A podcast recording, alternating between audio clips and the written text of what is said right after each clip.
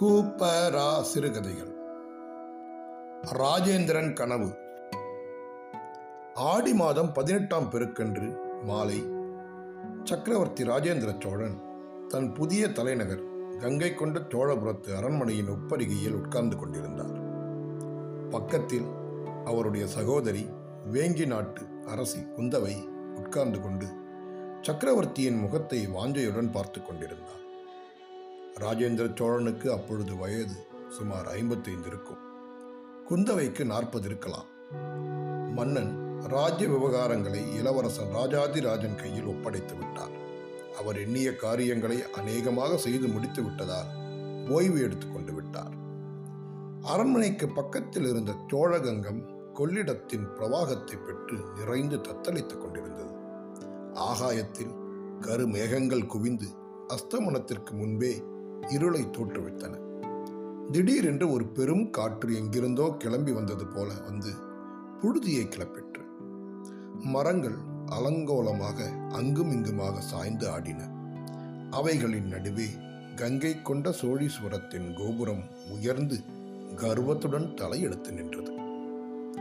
அரசன் அதன் கொடுமுடியை அகமகிழ்ந்து பார்த்து கொண்டிருந்தார். ராஜேந்திரா என்ன அந்த சிகரத்தை அப்படி பார்க்கிறாய்? என்று குந்தவை கேட்டாள் அதுவா? என் கனவு வெறும் கனவாக என் மனத்திலேயே இல்லாமல் உண்மையாக நடைமுறையில் வந்துவிட்டதற்கு இந்த கோபுரம் பிரத்யக்ஷமான அடையாளம் அல்லவா? ஆமாம். என் உயிரின் உன்னத ஆசைகளெல்லாம் ஒன்றாய் சமைந்து அதன் கொடுமுடியில் பொற்சிகரமாக கிளம்பி விளங்குகிறது. எனது கனவு கடைசியாக உருக்கொண்டு விட்டது. எனக்கு தெரியாதா என்ன? அண்ணா உன் கனவுக்கு காரணம் யார்? நினைவிருக்கிறதா? என்று குந்தவை சிரித்து கொண்டு கேட்டாள். இருக்கிறதம்மா நன்றாக இருக்கிறது. நீதான் அந்த கனவை என் மனதில் கற்பித்தவள். ஆஹா அந்த நாட்களில் நான் வேங்கி நாட்டு வெற்றியிலிருந்து திரும்பிய பொழுது நீதானே என்னை அல்லும் பகலுமாக தூண்டி தூண்டி வெற்றி கொள்ளச் செய்தாய். ஆம் நீதான். எல்லாம் உன் உற்சாகம்தான். பொன்னி நாட்டின் புலிக்கொடியில் நாம் கொண்ட பெருமைதான் என்ன? நமது விஜயாலய வம்சத்தில். அன்று புகாரில் பறந்த கொடி இன்று நாடெங்கும் பறக்கிறது. என் கனவின் உன் கனவின் பலனாக. வைகை கரையிலிருந்து குமரிமுனை வரையில் கடாரத்திலும் ஈழ நாட்டிலும் இன்று அலைக்காற்றை எதிர்த்து நிற்கிறது நமது கொடி. ஆமாம் நீ கங்கை கொண்ட சோழன் உன் தலைநகர் கங்கை கொண்ட சோழபுரம். இதோ பக்கத்தில் கடல் போல பரவி நிற்கும் இந்த பொன்னேரி நீ உண்டாக்கியது. அண்ணா சோழ சாம்ராஜ்யம் சாஸ்வதமாகிவிட்டது. அதற்கு அடையாளங்களான இந்த நகர் இந்த கோயில் இந்த ஏரி எல்லாம் சாஸ்வதம். நீயே கங்கை கொண்டு தோழனாகிய நீயே காலாந்தரத்திற்கும் சாஸ்வதமாகிவிட்டார் குந்தவை உணர்ச்சி பெருக்கில் மெய்மறந்து பேசினாள். ராஜேந்திரனும் ஒரு விதமான பரவசம் பொங்க ஆழ்ந்த யோசனையில் இருந்தார் என்ன யோசிக்கிறாய்? என்று குந்தவை கேட்டாள். இன்று நான் கிருதார்த்தன். நினைத்ததையெல்லாம் சாதித்து விட்டேன் அபஜயம் என்பது என்னவென்று எனக்கு தெரியாது. பணியாத சத்ருவே எனக்கு கிடையாது. ஆமாம். சோழ சாம்ராஜ்யம் ஸ்தாபிகமாகிவிட்டது. இனிமேல் அதற்கு சிதைவு கிடையாது. அப்படி அஸ்திவாரம் போட்டு அதை எழுப்பி விட்டேன் ஆனால் ஆனால் என்ன?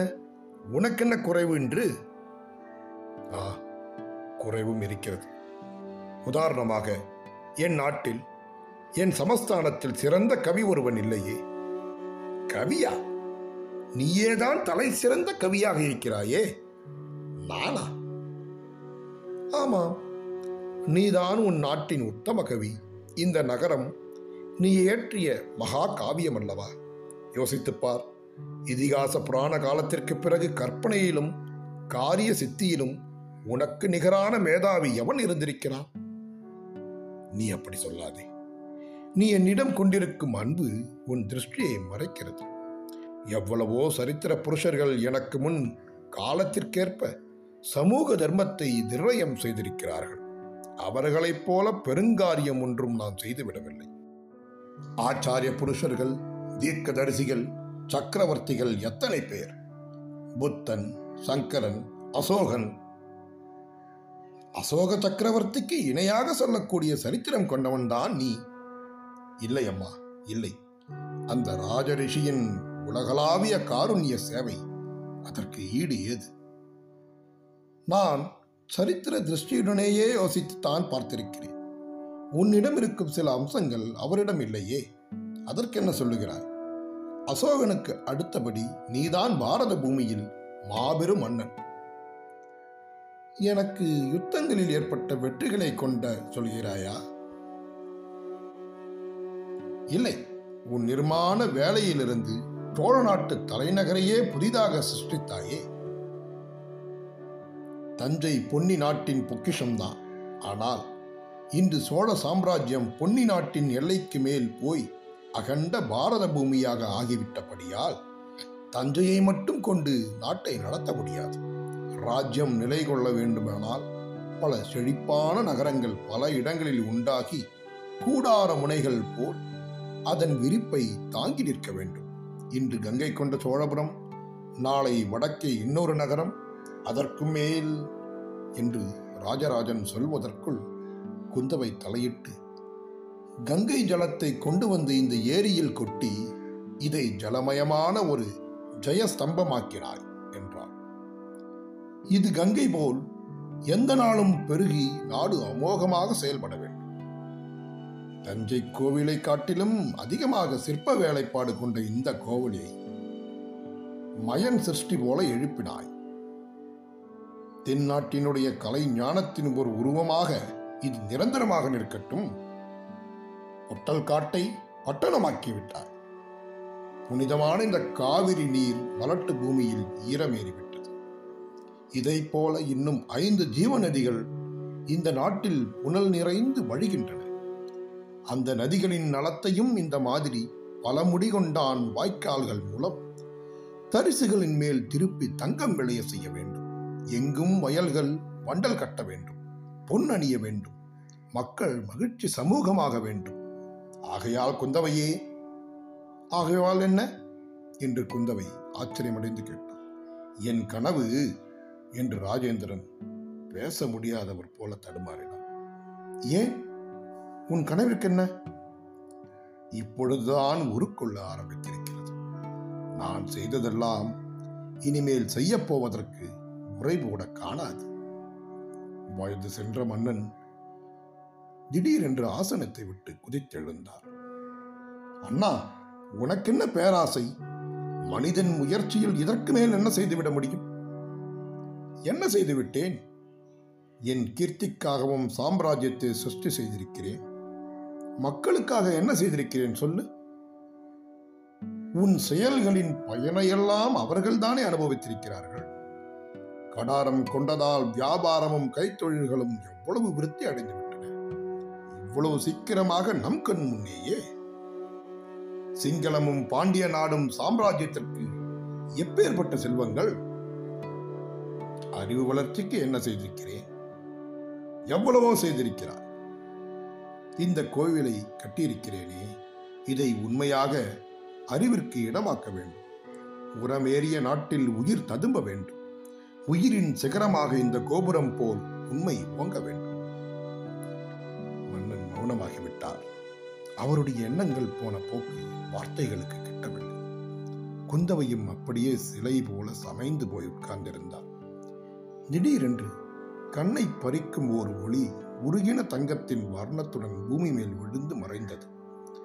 மறுநிமிஷம் வானமளாவிய விமானங்கள் இடிவது போன்ற சத்தம் கேட்டது. இடி விழுந்தது. அரசன் எண்ணங்கள் சடக்கென்று நின்றன. அவரது உள்ளம் மலர்ந்து உயர்ந்தபோது திடீரென்று அதை தாக்கிய ஒரு அவசகுணம் என்று அந்த இடியை கருதினார் சிறிது நேரம் கழித்து செய்திகள் வந்தன. இடி கோவில் விக்கிரகத்தின் மேல் விழுந்து லிங்கம் பிளந்து போய்விட்டது. சோழகங்கம் கரையுடைந்து பாசன நிலங்கள் முழுவதும் நீரின் கீழ் மூழ்கிவிட்டன. ராஜேந்திரன் அவ்விரண்டையும் சூசனைகளாக கொண்டார். சிலை அன்று சிதவடைந்தாலும் கோவில் இன்றும் நிற்கிறது. சோழ சாம்ராஜ்யம் முன்னூறு ஆண்டுகள் கழித்து சிதைவு பெற்றாலும் சரித்திரத்தில் அழியாமல் இருக்கிறது. அண்ணா கைகுண்ட சோழபுரம் இவ்வளவுதானா? என்று குந்தவை சோர்வுடன் கேட்டாள். யார் கண்டார்கள்? நான் கண்டது இன்றும் கனவுதான் போல் இருக்கிறது சரித்திரமே கனவும் அதன் சிதைவும் போல்தான் இருக்கிறது. பிறப்பும் இறப்பும் போலவோ? என்று ராஜேந்திரன் பணிவுடன் பேசினார் ஹிந்துஸ்தான் இருபத்தி மூன்று பத்து ஆயிரத்தி தொள்ளாயிரத்தி முப்பத்தி எட்டு.